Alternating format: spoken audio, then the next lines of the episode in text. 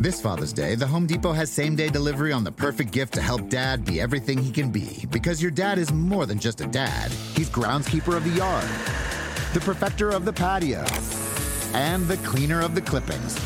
Let the Home Depot help power dad's doing with the convenience and gas like power of Milwaukee cordless outdoor tools. Plus, get up to $150 off select Milwaukee tools. For everything dad is, find the perfect gift at the Home Depot. How doers get more done. Order select and stock items by 4 p.m., subject to availability.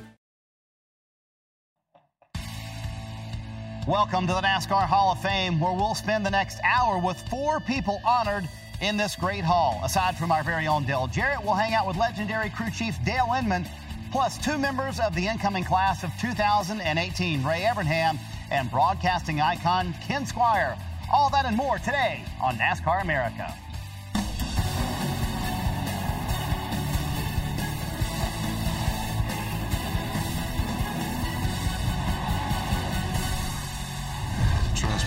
Truck, changed the right front tire, and helped load and unload the truck. And I don't even know when the crew chief was developed where he didn't have to do no work. So many good things have happened to us. We've been really, really fortunate. I mean, we have run awful here, John Awful, and now we come here and win. Our next newest member has done it with his passion and his voice, Ken Squier. Did you have a feeling this might happen today? No. no inkling at all that this was coming. I must tell you, it feels pretty darn good. Ken Squier certainly joining us later. Marty Snider alongside Hall of Famer Dale Jarrett. Get used to that phrase. Hall of Famer Ray Evernham, Hall of Famer Dale Inman, and Steve Letarte. Somehow, somehow they let you and I in, Stevie. I don't know how that happened. I just snuck in with all the Hall of Famers. That was the ticket. But did we come in the back door? Is that how we That's how we made it happen? That's so how it uh, it is an honor to have you guys here, and I'll start with you, Mr. Inman. It is great to have you here. It's fun to hang out with you at the racetrack all the time, but it's fun to have you in the setting as well. How you been doing? I think I've been doing pretty good. You know, we uh, I still go to most of the races, and that keeps me busy. And I don't get over the trips as easy as I used to, but uh, I still try to make them all. And I still enjoy being at the racetrack and seeing the people. That's that's a big part of why I do it. I cannot wait to hear some stories from you because you have so many. We could fill a couple of shows with the stories that you have.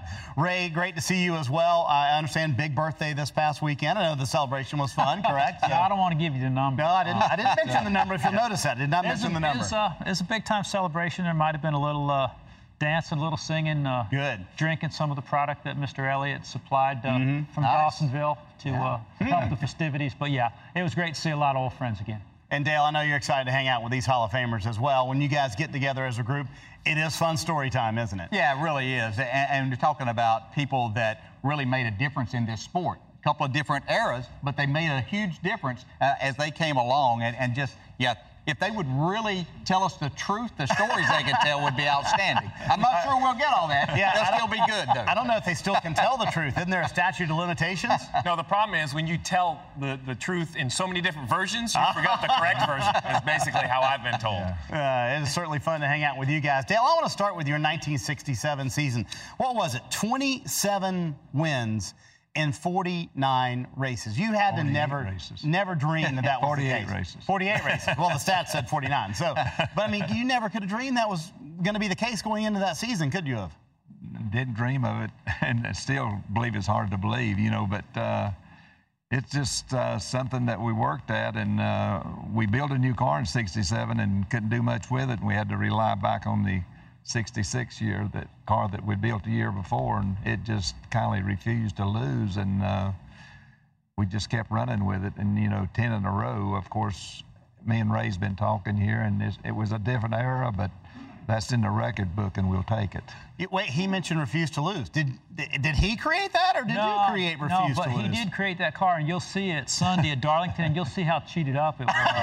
That's the, That- those are the stories so I want to hear he, about. He might Yeah. have created a little more No, like something like a T-Rex thing. Back Ah, then. Yeah. okay. Man, T-Rex, Okay. you are taking us back. But that's, I think, what's so special for me being here, me being around the, the people that are part of the hall, is I'm very fortunate to make a living in this sport, and because of the work that everyone here has put in. But I worked for you, Ray, for years. I'm not sure if everyone realizes that. So whether you like or don't like what I did, you can blame Ray. but, but you talk about that T-Rex innovation. I think has always been a part of NASCAR. It is to this day. You and I have had some great stories, but it is, I mean, it's not veer too far off that even through all the decades. Innovation still wins races. Well, and I think we, we were talking about that downstairs. Somebody asked what would it be like if you had to race this guy today or and it, it's like saying the greatest boxers or the greatest teams. There's no way of telling that. But the thing, the common theme that runs through that is that thing about innovation. You know, in Richard Petty and Dale Inman's time, they were they used their tools and technology that was available to them better than everybody else. And I feel like Jeff and I did that in, our time, and that's the one common theme I think through NASCAR champions is that the people use those tools eh, as good or better than everybody else in their in their time. Yeah.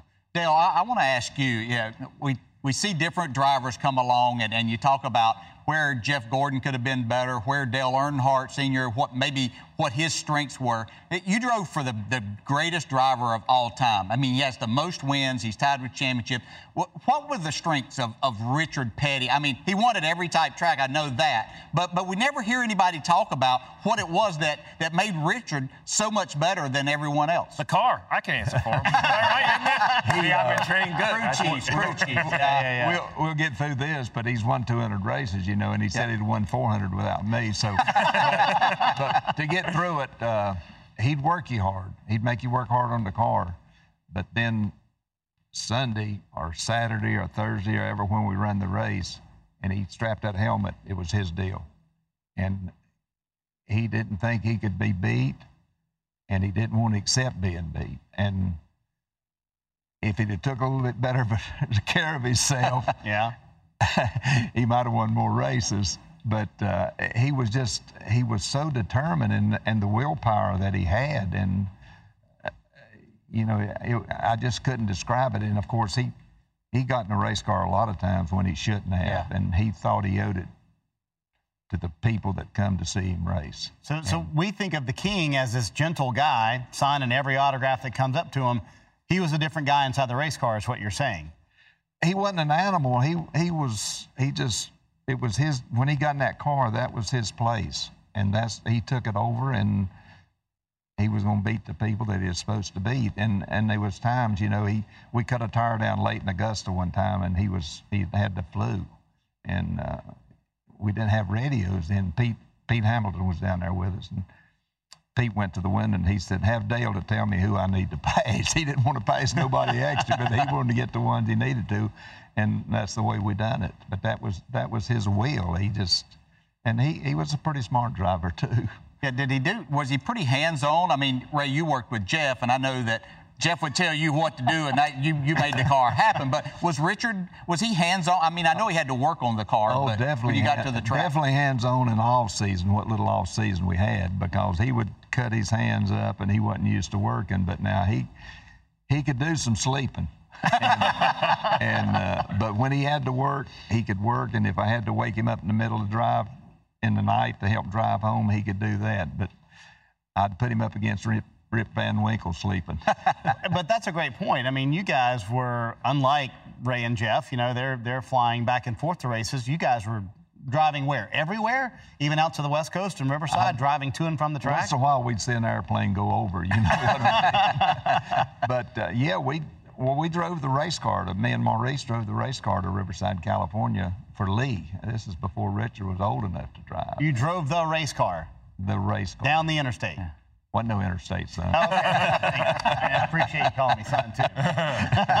no, we, uh, yeah, we drove, but uh, there was a 500 mile race in uh, Trenton on Friday, and there was a 500 mile race in Riverside, California on Sunday, and we only had one truck and trailer, and so the car had to get out there. And Richard was supposed to, Richard Maurice was supposed to take it, and uh, Richard was out in the front yard trying to walk on his hands and said he hurt his shoulder, and I'm still not sure about that.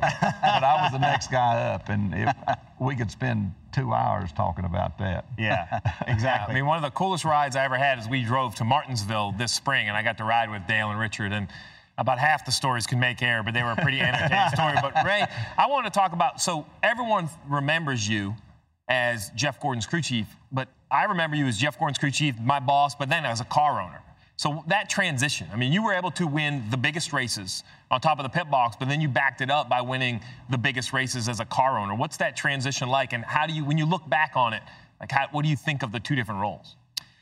We were talking about that downstairs too, Stephen, and it um, it, it's a different feeling. You know, when you're a crew chief and you're on top of that box, I lived for Sunday. I lived when that caution came out. There's nothing that I've ever felt in my life that's more exhilarating than when that caution came out and you had to make a decision, you know. And I know they got all the computers and sim now. We didn't have that back then. It was a black notebook, right? And uh, and bad handwriting. And bad handwriting.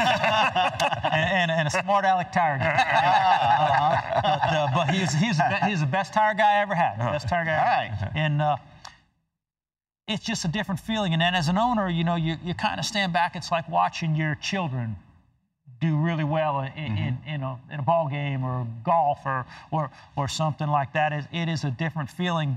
And I always tell everybody I, I might have been the perfect example of the Peter principle because I, prom- I promoted myself to the level of incompetency.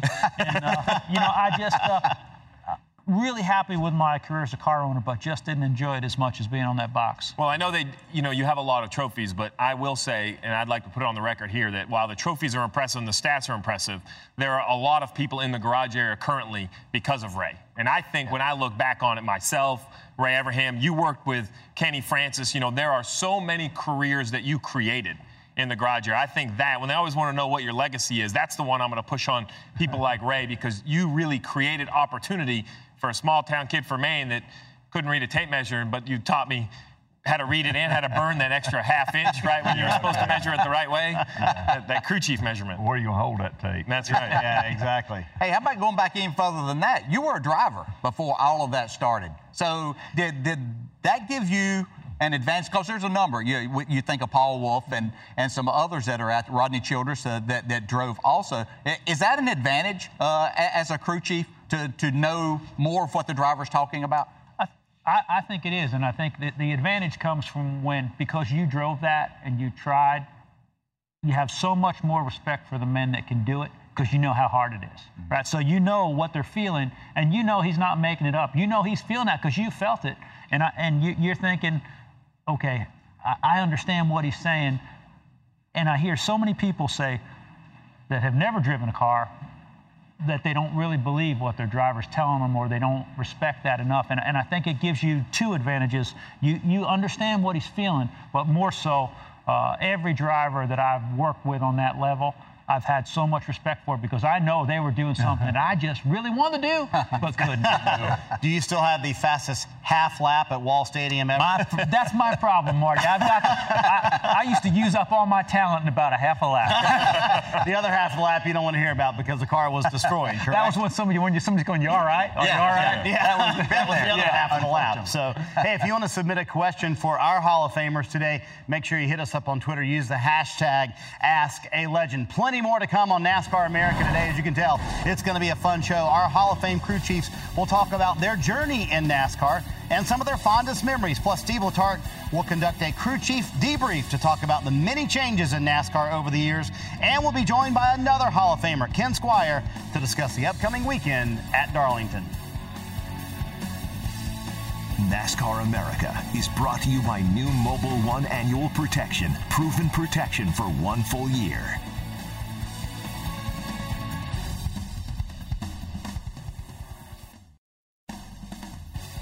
Welcome back to NASCAR America at the NASCAR Hall of Fame. There's the famous 43 that Mr. Inman crew chief back in the day. I believe that was 64, they're telling me. Hey, just a reminder our coverage of the throwback weekend from Darlington begins on Friday with Xfinity Series practice at noon Eastern right here on NBC SN. Earlier today, our Steve Letarte appeared on Sirius XM NASCAR Radio's The Morning Drive to discuss the mounting pressure teams are facing when it comes to making the playoffs the fun is gone. It's time to make the playoffs. You start in February with all these big dreams and hopes. The goal is to make the playoffs for every race team. Some would find it uh, you know, a great year to make the playoffs. Other teams would find it a disappointing year to miss. You know, everyone's goals aren't the same, but every team starts with this dream of making the playoffs. Well, with two weeks left until the field is set, I think reality is setting in for some teams. Just a reminder, you can start your Wednesdays with us each week at 9 a.m. Eastern NBC Sports and Sirius XM NASCAR Radio deliver all things NASCAR.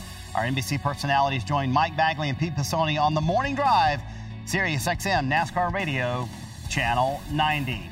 And don't forget, you can send your questions in for our legends. Use us on Twitter, or hit us up on Twitter, I should say. Use the hashtag AskALegend. In a moment, Ken Squier joins us here on NASCAR America. Welcome back to NASCAR America Live from the NASCAR Hall of Fame. And some big news from Hendrick Motorsports announced last night that Chase Elliott will be driving the number nine Chevrolet in 2018. Of course, his dad, Bill, made the number nine famous back in the day. Chase also winning an Xfinity Series championship in the number nine car. And William Byron will move over, move over and pilot the number 24 car in his rookie campaign next year. Also, Liberty University announced they will be a sponsor on that car as well. Speaking of Bill Elliott, he's going to be honored during the throwback weekend at Darlington. Awesome Bill from Dawsonville is certainly a part of the fabric which has made the Lady in Black one of NASCAR's most iconic venues. With more on how Darlington Raceway has thrived throughout the years, here's Hall of Famer Ken Squier. Uh, pardon me, are we nearing the playoffs? Not so quick. There's a little event called the Southern 500 that we must address. Darlington Raceway is no common track, and her winner, no common driver. This is Legends territory, where 40 brave hearts assemble. The sport's first super speedway. The granddaddy. It's kind of an odd old egg. I mean, look at it. The gravel road trucker, that gangly guy from the Sandhills, Harold Brasington, he graded this track himself. Townspeople thought he'd laid an egg until the stock car circus thundered into South Carolina and Johnny Mantz survived a six hour ordeal to christen the track too tough for any common lead footed lion tamer to subdue. In the six decades since, she grew into a top drawing tradition for the top billed racers in any discipline. Pearson, Yarborough, Gordon, Earnhardt. You know their names because Darlington enhanced their fame. No better place to throw down the gauntlet than this throwback, Darlington.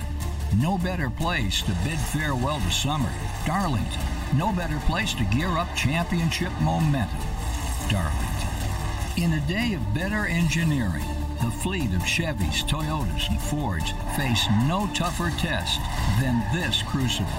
In a time of more fit drivers, no unfit winner will back into this victory lane. Here, muscle and bravery are a slam dance into the wall, a double down on scheming strategy, an event of such prestige that it's claimed its own holiday, a Labor Day tradition of Herculean proportion. There's no hyperbole too grand for this little darling. And there's no better place for the heat of this moment. Darlington. Boy, Ken, you put that certainly in fantastic perspective. Thank you for that wonderful and well written piece. Um, has it always been the toughest race, the Southern 500 of the year? Oh, yes, indeed. Ask any of them. Yeah. Even in the days you were covering it, huh? It just makes Oh, it so tough. Wonderful to be back to the place and, and have as much fun as we had last year. It's going to DJ, be fun. as a driver, what makes it so tough? Uh, you know, the things that he explained about it and, and that photo, you could see that it's so t- each end is so totally different. And the, the 500 miles added on top of that, it, there's a lot of asphalt there, but a lot, most of it's useless. you know, that, that's what makes it so difficult is just how little of that track and the, the banking that you have that you can actually use. And, and it's just the hardest work that you'll ever do. The most gratifying when you end up in that victory lane, but uh, it's just the hardest thing as a driver that, that you'll ever do, and and uh, just makes it so much fun, but a real challenge, especially for those drivers and teams looking to try to buy a way into the playoffs. There are huge wins. Oh, go ahead, Ken. I'm sorry. Well, over the years, the, the thing I kept hearing about was this was the one place, never mind the three segments, this was the one place where you never got that moment to take the breath. If you were driving, you drove all the time. There, there wasn't any place on that racetrack that was any different than any other. It took full attention, and you'd better behave to full attention. And I think that's true for crews as well, right? I mean, this is a gratifying race to win because it is such a taxing day, taxing weekend. It's hot. There are, you know, sometimes 12, 13 pit stops in the race. It's not an easy race as a crew member to win, is it, Ray? No, and, and Darlington is one of those races that really proves how much of a team sport it takes to win and to win at Darlington because at Darlington you have got to do your job as a crew chief making sure that car handles because you're racing a long time there. And the, the races used to be four and a half, five hours, you know, that Southern 500 and big temperature change, lots of pit stops, couldn't make a mistake. When do you pit? There's guys, you'd be out there leading the race and somebody short pit and all of a sudden you'd be 10th. And, and you, so you needed your driver, your crew, everybody to, to work together. If you won at Darlington, you could really go to victory lane and feel like you, you participated in that win that day. Ken, when you've seen all of these races, does it still amaze you though that we can have the the side-by-side finishes that we do at the end of 500 miles? That that that you could literally, with everything that these drivers go through, uh, we were talking about, that, that it comes down to just a couple of inches uh, that settles over this. and over again. Yeah. And and uh, all the old reliables that keep talking about the good old days, you can't you can't get close to what's going on today. It's it's so tight, so competitive, and so many have a pretty good shot at it in the last few moments of that race. It's it's utterly unique, and and what a great race for this Labor Day weekend. Just terrific. Dale, of all the things you and the King did over the years, you only won this race one time. 50 years ago, yes. yeah. The 500, yes, one time. But the car we was talking about earlier, we won the 400, the 500, and the 400. there you go. Oh yeah. But So three in a row. we ain't hit much since then. Did you, did you put wood in the door? Did you have wood in the door? Huh? Did No, you? we had You we had uh, we had Nerf bars under you did? under the right front and one in front of the right rear and one in front of the Did you put wood in behind the doors of your car? Well, yeah, it had to, yeah, because it was all concrete. Of course, you had in three and four. When was it was a guardrail, right? That that you leaned on. Yeah, and, and but it wasn't true. but but Dale, you was talking about not using uh, all the track. I was down there when they didn't use the bank. Yeah. They, But well, that- they'd run the bottom. At Yeah. run the bottom, and I think Parnelli Jones came came east in about 1956, and he wasn't using all the banking, but he would go and slide up and come down, like we used to run the old Nashville Fairground. You remember that? Yeah. And uh, he was using it like that, but uh, I think the first year I went down there was 1951, and they started uh, 75 cars, three abreast. And the stories were true of having to go into the infield and get tires to finish the I didn't see that, but I'm not I'm not disputing it. Whatever happened to three abreast?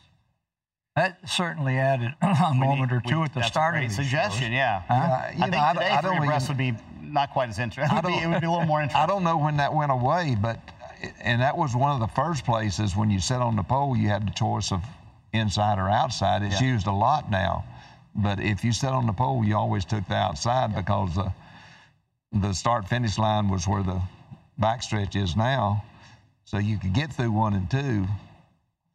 But you wanted to be on that outside when you went in three, which is one now, and uh, so it for that first lap, you wanted to be on that outside going into three.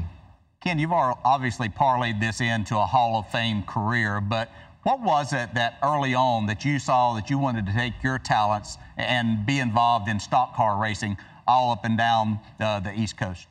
Just grew up uh, strange. That was it.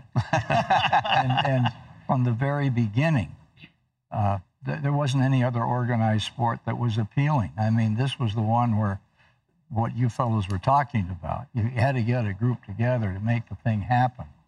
And then to come up with all of the mysticism that's in this magic place called Darlington. It, it really brings it all back home when you get over there to see that show. 2018 class will be Hall of Fame, or the 2018 Hall of Fame class will be Grand Marshal. So have you guys practiced yet? Have you gotten together and worked on? What do you got to do? You got to say, start your engines, Ray. Do we, We can do sing that. it, or how does that well, work? whatever you want to do, Ken. I mean, it's really up to you. What do you want to do? I would like to say, gentlemen, make them sing. Okay. Yeah? No?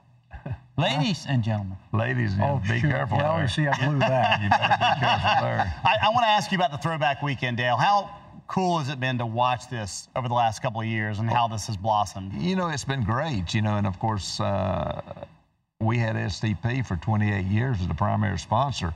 And uh, to see the car back in those colors, and uh, when we signed with STP in 1972 and talking to Granatelli, I happened to be in the office in Chicago, and one of the big talks on uh, was the color of the car. He wanted it day glow, and Richard Richard City's ground we had the petty blue on there. So, and uh, to end the story there, I think they finally the Indy cars finally had some blue on them too, so we finally overcome the day glow. It is the perfect throwback. I mean, for, Yeah. for, for the 43 team, DJ, there couldn't be a better a better thing. No, it's perfect thing for, for them. I want to ask you, you know, we saw in that piece, and you talked about Richard and how tough he was earlier on in, in our first segment. That hit that he took to the inside wall, Oh, yeah. uh, that, that was one of the most fierce crashes I'd ever seen. Did you, were you almost afraid to go out there and see what you might find? Me and Richie Bars got him out of the car. I mean, he's laying there upside down in the middle of the racetrack. They're still going by us on both sides. We're out there, and a fireman comes up and sets off one of them fire extinguishers that the powder that takes the oxygen out of there. I think Maurice about killed him. and uh, we got in the car with him, and he's he's limp. He's knocked out, and we turned him loose, and it was hard to hold him.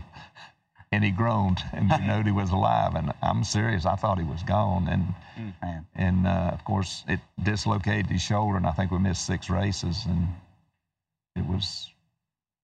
Yeah, it was it was tough, but he, he seemed to think he was already knocked out from hitting the outside wall, so he would have been limp. I don't know where that helped him or not, but he probably didn't even brace himself. That was no doubt a scary crash. But on the on the fun side of things, you get to call the race with with Ken and your dad once Yeah. again. So I mean, what's that going to be like? Uh, so, I, I mean, it, I'm like a kid in a candy store in, in this type situation. I mean, for, for me to have this honor to, to be with uh, two of who I consider the very best at, at doing the job over the years and, and helping make the sport what it is, uh, you know, I just kind of sit back and watch and I have to kind of pay attention. I get kind of caught up into listening to the two of them because I love to do that, always have, and I find myself that. And when they ask me a question, I have to be ready then, but sometimes I'm not. But it's great. Looking forward to biggest it. problem with that deal is uh, for, for the old timers, like his Yeah. The the deal is, you've got them all known.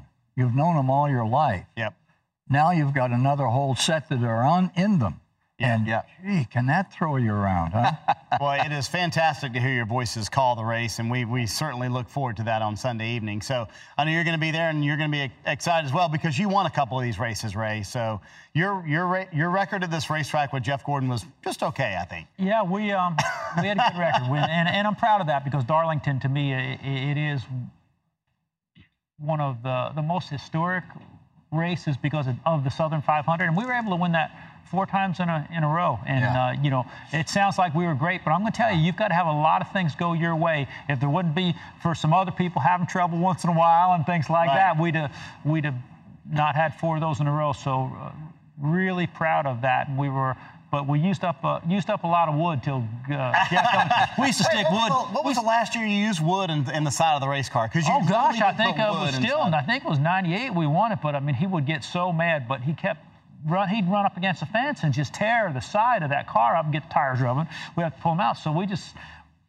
We just started sticking wood, and you know we weren't the only ones to do it. You'd stick wood in between the roll bar and the door, and he'd go up there and hit that, and it wouldn't crush the door in, but it it'd boom, but it'd knock the wind out of the driver if he hit it too hard. But that I think that kept him off the fence a little ah, bit. I, I didn't see it knock any wind out of it. It made me mad. I'd see him hit the wall, and then we'd Like, come off the hey. corner, and he was three car lengths ahead of me where he was, and he's run into the wall. I'm like, what the heck? You it was like you- a springboard. What you, you good- you put something besides wood in there, I know. Well, and they, would- you just had to use a good piece of pine. you even knew what kind of wood it was. That's pretty impressive. Ken, we're looking forward to seeing you Sunday. We can't wait to see you. I'm looking forward to it. Let me tell you, All this is right. the one that brings it all home. Well, that's it's going to be great to have you around. We have this week replace a drivers meeting with the crew chief debrief. Steve Hart's going to come back and maybe get a few secrets out of these guys. We'll see that next on NASCAR America. NBCSN brings you three iconic races in one day from F1 The race is on here. to IndyCar Here we go. To NASCAR. Don't miss a second of the action. Sunday on NBCSN.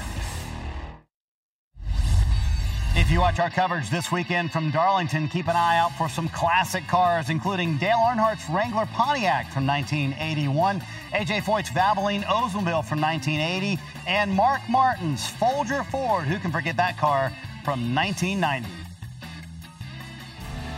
There are over 700 people in the garage area on any given race day. This isn't just the best in the garage, it's deeper than that. So many great stories of perseverance, of people that have overcome adversity. Diagnosed with type 1 diabetes at age 3. They overcame a health scare with their new young daughter. The men and women in the garage area that basically make this sport happen. Time to unveil this week's nominees for the Pit Crew All Stars. Furniture Row Racing engine tuner Greg Holes is a Marine Corps veteran. One of Greg's favorite hobbies is actually mining for gold in the team's home state of Colorado. Jeff Kerr is a gas man for JTG Daugherty Racing. Prior to his NASCAR career, Kerr was a football standout at East Carolina and also a member of the Cleveland Browns. Ray Wright is the pit crew coach at RCR, but also known for his charitable work. He founded Pit Stops for Hope, which provides food for children and helps to create a productive classroom environment. And just a reminder, we'll reveal the Pit Crew All Star team later this year at the Homestead Miami weekend. Now, time for our Pit Crew debrief. Let's head over to Stevie. Well, it's normally a driver's meeting, but we got rid of all those drivers, made it a little bit simpler here today. But we were just talking about standing here in front of the 72 Benny Parsons car from 73 we talked, this is the one, the historic run, right, that they knocked the right side door bars out in the middle of the race and everybody helped put it back together. And went on and won the championship that day. And these cars, you know, to me, are still some of the best looking cars. I love the old fastback. And these cars are made out of real sheet metal that came off of real cars, not not the stamp stuff and carbon fiber stuff. You know, you guys actually built these out of out of real bodies. Yeah. I mean, and that's it. We talked earlier in the show about innovation. So going to Darlington to, this weekend, we talked about the wood in the doors. That's mm-hmm. something that was back when, you know, in the 90s and the 2000s. But in your era, going to run the Southern 500, 500 miles at Darlington with the factory sheet metal, the factory cars, what are some of the unique things you had to do to take a street car and somehow make it last for 500 miles around the Lady in Black? Well, you know, I first went down there in 1957, 51, like I said, but that's way before Richard drove. But then when he got into driving and and Lee was getting a little bit older, they're still driving, and Lee would show Richard where he needed to be up close to that fence high on the bank. And Lee said, "This is where you need to be, but I can't get there." but uh, you know, Richard, we uh, and the fence, the fence wasn't true either. I mean, right. you'd hit it a little section about four foot, then you'd miss it for about ten foot, and you'd hit it again if you was running a true arc. And uh, but we put nerfing bars in it, and uh, I know one year down there, I I took the, I don't know what year it was, but I split the fender and put some blue tape and covered where I split it. And before I made a pit stop on the right rear, I just turned it wrong side out and got the, got the fender out of my way, you know, because you're going to hit the fence. And I mean, you, you had to back in the day when it was guardrail. Well, that reminds me of another story when we show up with split fenders, but that's a whole different story for a whole other day. But yeah, there's another rule because of that. There's another. Actually, yeah. I would say there's a lot of rules because of this duo right here. uh, but that, you know, so he talked about car innovation, going from the stock car to the, the transition to the race car. But then you took that from the stock team to the transition to the pit crew. You know, the Wood brothers kind of, I would say, invented the pit stop. But then you took the pit stop and the pit crew and took it to a group of people that, well, we had a UPS guy on the team, we had all of these outside team members. What was the vision to find gains by taking guys outside of a race team? I think the Wood brothers definitely laid the, the groundwork of how important the pit stop was, how much you could gain or lose in the pits. But when we first went there, I realized that the same guys that were working on the car all day long were the guys that were pitting it. I mean, I remember going to pit practice and watching the guy go over the wall in cowboy boots smoking a cigarette. And I thought, well, we maybe could find a way to do that a little bit better. And I thought, there's no way I can ask these guys to work on the car as much as I was working you guys in the shop and pit practice too. So we thought if we brought guys in and just trained them to do pit stops, and we looked for athletes, and that's why Andy Papathanassiou, who's still at Hendrick Motorsports doing the pit crew stuff, went out and hunted athletes and people that wanted could do it and could train to do that. And I think it, it really gave us a good advantage back then, but it's the normal now. So you're the one to run that price up on everything, right? I didn't run the price up because they didn't get much on our team. They got a pit pass and a sandwich or two, and uh, you know some some yeah. shirts and stuff. Yeah, but in my, in my day, if they wasn't on crutches and they could stand, they was in the pit crew. You know what I mean? And, but uh, well, I was fortunate enough to get a tour level cross a few months back, yeah. and and you showed me how the shop kind of expanded. You know, you would add a wing and add a wing and add a wing, and then you talk about how you had a chassis dyno and all of these different tools. Does it ever amaze you when you look back now, what all these teams have for technology, to think where it all started decades ago? Yeah, but you know, sometimes I wonder how we done it. Then sometimes I wonder why we done it. You know what I mean? I guess I still wonder that. But you know, towing the car to the racetrack on the ground with tow cables, and of course you've done that with your modified and stuff, and uh, and then of course driving the car to California. I keep bringing that up, and but to me, it's it's big. You know what I mean? And and what it comes to now, I tell them I tell them it ain't always been this easy, and uh, I can just about prove it. But I, you know, we didn't have to fuss about a window seat on the airplane or nothing like that because we didn't know about an airplane really. Right. Well, th- we go to Darlington. I always think of that picture of Richard's big flip, which was then the front stretch. Now it's the back stretch, arms out the window. That was 70. 70. That was pre-window nets. Yeah. And then that the probably win- brought the window net on. Yeah. I was going to say because then you guys, from the stories I've heard, kind of created the concept of well, which seems simple now, but let's put a net up to keep the driver inside the car if he gets tumbling. Yeah, and uh, yeah, that was part of it. But you know, going back to that story, we had two Superbird down there. We had three race cars, two Superbirds, one for Pete, one for Richard, and a Roadrunner for the short tracks. Well, Richard didn't qualify very good in the Superbird, so we had a practice after qualifying. He went out and tore it all to pieces. We had to go home and get the Roadrunner. He tore it up, and Pete just tore his up before Richard wrecked. So we went home with nothing from Darlington, nothing, and Richard hurt. so it was kind of a gloomy time. Well, you talking about two or three cars. The best rule that NASCAR ever made was two cars at a test. Because I remember going to Indy one year with four, maybe five. There was a lot of Yeah, cars at that had, Indy we had test. a bunch of cars at that Indy test. but I, I, I remember wrecking three uh, at the racetrack one weekend too. But we had that was just one driver. Okay. one driver. But then, you know, how about communication? We talk about safety and car innovation, but communication. You were talking earlier about, you know, I'm from the era of radio communication. You study it, you go through it, certain words, keywords. Now they have code words. Radio was always there, really, in your era, but you were before the radio. It was what? Hand on the roof, hand on the door to just tell you what Big the driver's doing. Big blackboard. Big, big white chalk. I mean, and uh, no pit road speed, Talladega. You could come off the corner wide open. I don't know where you wanted to pit.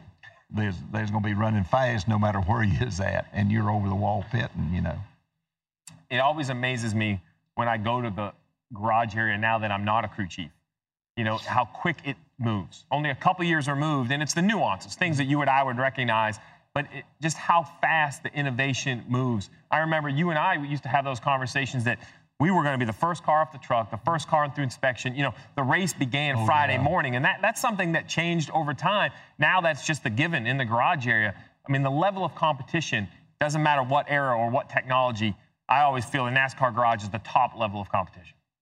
Oh, without a doubt. And we- did that back then because that, a lot of that was mental, really just psych our competition out, but it, it was t- to build your guys' confidence too because I wanted, I wanted you to know we could be the first car out of the truck, we could be the first car through inspection, we could be the first car in practice. It wasn't about winning just on Sunday. Like it was setting that, that mode to, to get you guys confident enough that, that nobody was going to beat you. Nobody was going to beat you at anything. Right, and we didn't need timing and scoring because you could go to Martinsville, you would time this guy, or Darlington, you would time this guy. You didn't need a lot of cars back then. But Marty, the competition level is as deep as it's ever been. But hanging out with these two in the Hall of Honor with all of these great cars brings back a lot of memories, and you learn a lot about all of things that created NASCAR. Are you guys ready to pit a car at Talladega with no pit road speed? No, but I want to know. You know, Rich or Kyle always talked about they talked him into being the guy that just held the stop, the signboard to stop him. That's not the. That, I want to know how you was that like short straw? How do you get that job? Well, you, you better be fleet of your feet, I'll tell you that, because a lot, and they had drum brakes. Think about that. You never raced with drum brakes, did you? You don't even know what drum brakes are. No, no, I'm not a drum guy. How about that, Marty? You get that job. Jump out, no pit road speed, and stop the car with a board. Fun stuff, guys. Hey, don't forget if you want to submit a question to our member, a member of our panel, use the hashtag AskALegend. NASCAR America is brought to you by new Mobil 1 Annual Protection, proven protection for one full year.